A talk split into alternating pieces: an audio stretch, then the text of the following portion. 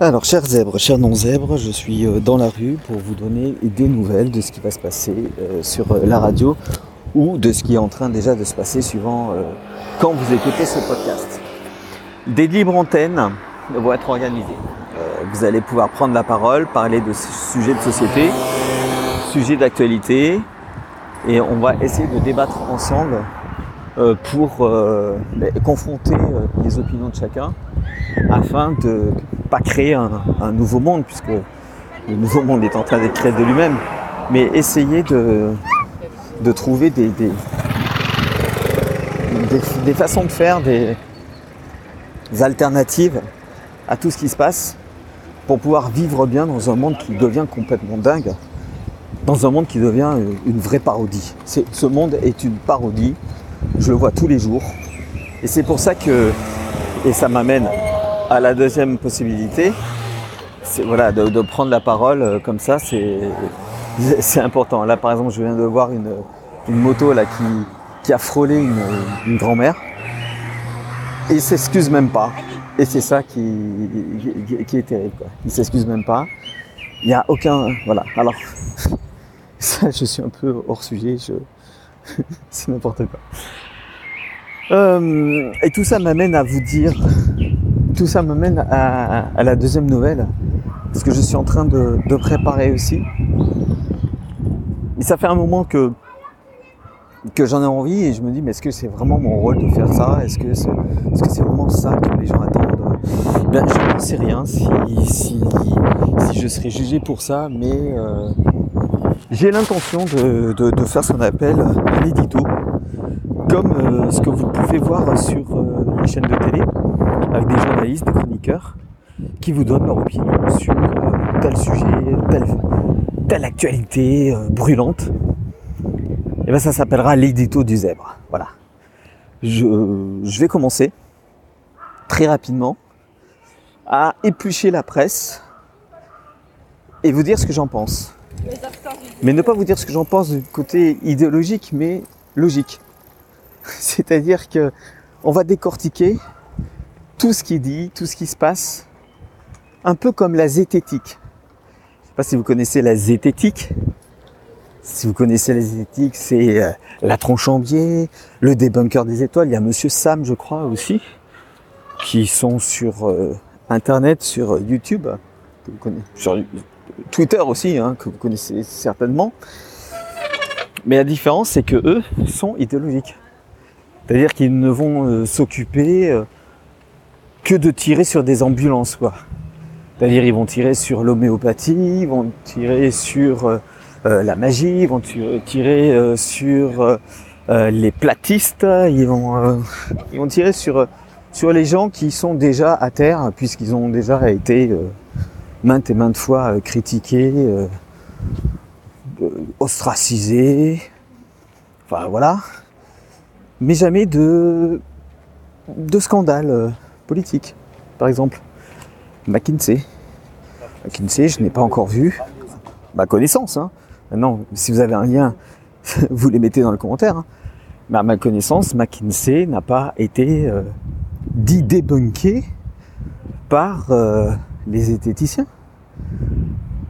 Le cabinet de conseil à 600 milliards d'euros en 5 ans, sous Emmanuel Macron qui a permis euh, ben, d'enlever 5 euros euh, d'APL, qui a permis euh, d'épargner les gilets jaunes, qui a permis la stratégie de vaccination non obligatoire, mais très hypocrite, puisque sans le vaccin, vous ne pouvez pas avoir de passe vaccinale qui vous permet d'avoir une vie normale. Eh bien ça, je n'ai pas vu ces sujets abordés par la zététique. Non. Bah, en revanche, Didier Raoult est un escroc, un manipulateur, oui. Idrissa Berkane est très dangereux, oui. L'homéopathie, c'est de la merde, il n'y a rien, ça, ça ne fonctionne pas, oui. Alors ça ne veut pas dire que ça fonctionne, ça fonctionne pas, c'est pas ça le sujet. Le sujet c'est que la démarche scientifique est louable, mais alors pourquoi ne pas s'occuper de tous les sujets? Bah, Tout simplement par idéologie. D'ailleurs, la zététique, beaucoup disent, de toute façon moi la politique j'y connais rien. Dans ce cas, pourquoi s'occuper de décisions politiques lorsque tu ne connais rien en politique? Tu crois vraiment que c'est le côté scientifique qui va, qui, qui va permettre? Non, c'est pas ça. J'ai encore lu sur Twitter l'autre jour, mais euh, c'était suite euh, à une discussion de quelqu'un qui disait euh, de toute façon ce, vaccin, c'est même pas un vaccin, hein, on, le sait maintenant, hein, c'est une espèce de médicament, comme disait Jean-Claude Defressy, du conseil scientifique. C'est une sorte de médicament, puisqu'il n'empêche pas la transmission.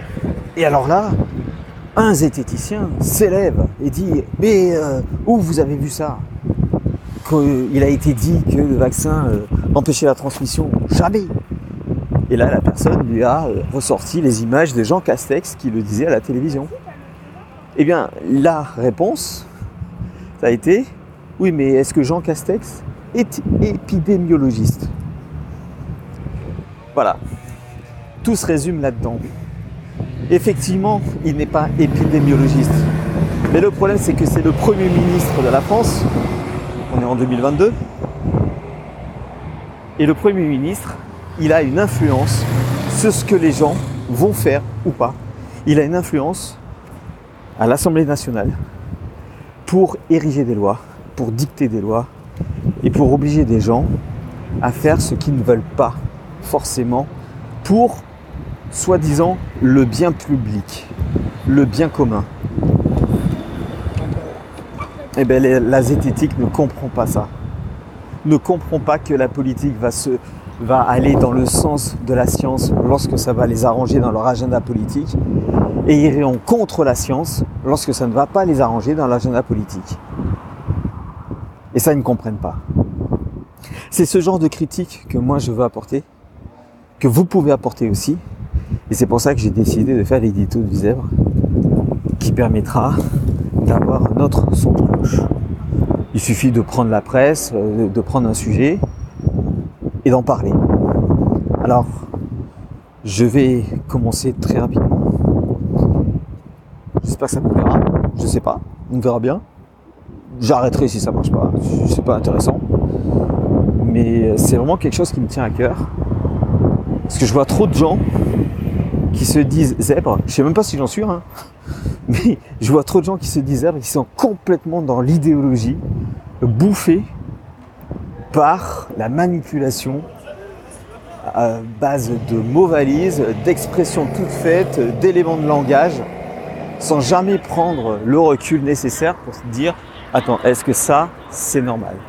Est-ce que ce qui se passe, c'est normal? Est-ce qu'il est légitime de penser telle chose. Alors là, je suis très vague, hein, forcément. Mais c'est intéressant, je pense, de voir que ce n'est pas si évident que ça. Voilà, c'était ce que je voulais vous dire dans ce podcast un petit, peu court. Quoique non, euh, pas, euh, pas si court que ça, euh, finalement. Je suis dans la rue, donc j'espère que vous m'entendez bien malgré tout. Et bah, je vous retrouve très vite sur notre podcast. Abonnez-vous à ce podcast et venez me rejoindre sur zebrenet.fr et sur la page Facebook, mais aussi Instagram. Et alors pour parler d'actualité, là, vous allez venir vous défouler sur Twitter. A bientôt, salut